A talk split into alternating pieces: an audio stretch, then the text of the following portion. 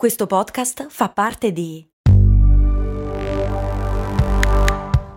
Voice Podcast Creators Company.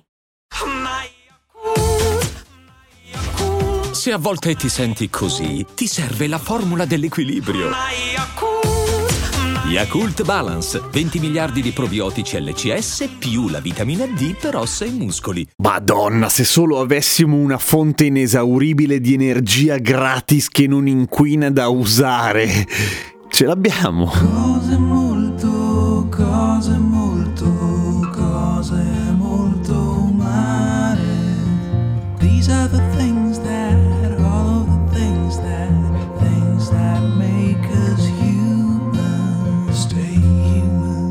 Solo che non possiamo usarla in realtà, cioè l'energia solare ci fornisce tipo 5000 volte l'energia di cui avremmo bisogno, ma non riusciamo a usarla bene. Vale a dire, abbiamo i pannelli solari e sono una grandissima figata, soprattutto ultimamente che sono arrivati a un'efficienza totale pazzesca del 25%, che non è moltissimo, ma prima facevano tanto, ma tanto, ma tanto più cagare e costavano anche molto più di quello che costano adesso, per cui sono stati fatti grandissimi progressi. Ma quindi, perché non ricopriamo tutte le zone noiose del mondo di pannelli solari, dove per zone noiose possiamo intendere deserti e quelle cose lì che non ci fai niente? Perché non serve. O meglio, se avessimo risorse infinite di pannelli solari, quindi non dovessimo spendere per metterli, potremmo ricoprire un deserto di pannelli solari. Ma quello che succederebbe sarebbe una lunga serie di casini. Per esempio, prima di tutto, se fai qualche chilometro quadrato di pannelli solari, magari è brutto da vedere, ma non è che succede poi tanto, se- ah, sempre che tu non lo chiedi agli animali che vivono lì, che a un certo punto iniziano a cuocersi. Ma se inizi a fare una roba seria, cioè a coprire ettari ed ettari ed ettari ed ettari e così via di pannelli solari, inizia a cambiare il clima. Davvero? Cioè, i pannelli solari si scaldano tanto, ma tanto. E pasticciare col clima non è mai una buona idea, ma mai, eh? Mai. Senza tener conto che per il fatto che si scaldano tanto, ma tanto, ma tanto, vanno raffreddati, altrimenti si cuociono loro stessi e si rompono e muoiono male, per cui devi usare dell'acqua, devi portarla lì, devi pomparcela dentro e devi farla raffreddare. Mm. In più, che cosa te ne fai nel deserto dell'elettricità? Certo, la puoi portare altrove, ma dove? Non è che puoi portarla troppo lontano. L'energia elettrica non si teletrasporta, il trasporto dell'energia elettrica ha un costo in termini elettrici, per cui non arriva tutta l'energia che produci e soprattutto non arriva lontanissimo. E in rarissimi casi attraversa il mare, nel senso che non ci sono linee ad alta tensione nelle grandi distanze sottomarine. E poi succede un'altra cosa, i pannelli solari, per quanto efficienti e per quanto fighi, a un certo punto smettono di funzionare. È normale, le robe funzionano e poi si rompono. E dove cazzo li butti? Non è mica facile, perché sono rifiuti in buona parte non riciclabili, per cui ti troveresti a cercare di risparmiare energia producendo energia pulita inquinando di brutto, per cui non funziona. Non funziona così bene. Funziona abbastanza, nel senso che è giusto per chi può avere dei pannelli solari in modo da non solamente risparmiare sulla bolletta, ma immettere anche dell'energia elettrica in rete, se ti avanza, perché di solito funziona così. Ed è giusto sfruttare l'energia eolica dove si può senza fare troppi disastri, senza ammazzare troppi uccelli, perché quello è un altro lato negativo dell'energia eolica. Insomma, abbiamo ancora una serie di progressi da fare. Però visto che qualcuno un po' di tempo fa mi aveva chiesto come mai non tappezziamo tutto quanto di pannelli solari, beh,